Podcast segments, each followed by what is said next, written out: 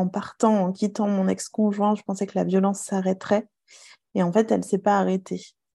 Du fait qu'on ait un enfant en commun, qu'on doit continuer à discuter, on est toujours les deux parents de, mon fils.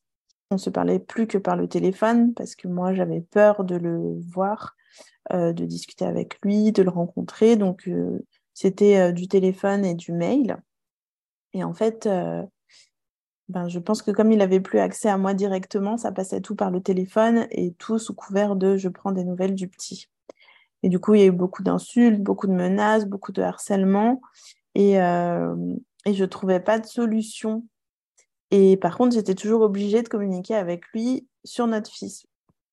J'ai discuté avec presque 150 personnes et euh, on bidouille toutes euh, soit on lit quand même les messages, soit on achète un deuxième téléphone qu'on cache dans un tiroir et qu'on n'utilise qu'au cas où. Il y en a qui utilisent un carnet de correspondance euh, qu'ils mettent dans le cartable de l'enfant. Et en fait, euh, c'est que de la bricole. Et quand on est en train de, se reconstruire, je pense qu'on a besoin d'un vrai outil.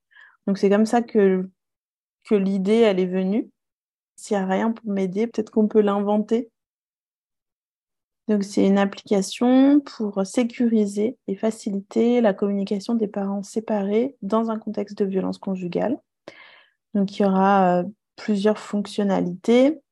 Tout d'abord, euh, la possibilité qu'un seul des deux parents télécharge l'application. Les deux parents ne sont pas obligés de télécharger pour que ça fonctionne. Euh, donc ça, c'est très important. La création d'un nouveau numéro de téléphone pour éviter de changer de téléphone et, ou d'acheter un nouveau téléphone, d'acheter une nouvelle carte SIM, de payer un deuxième abonnement.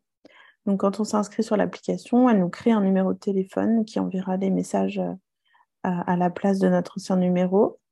Il y aura un filtre euh, pour les mots violents. Donc, dès que des mots violents sont reçus dans la messagerie, ils sont masqués automatiquement. C'est pour éviter la violence psychologique et verbale. Euh, il y a la un paramètre pour choisir les moments où on est OK pour recevoir des messages, des notifications. Euh, et la dernière fonctionnalité, c'est qu'on peut exporter toutes les communications dans un seul document. Donc ça, c'est s'il y a besoin de preuves juridiques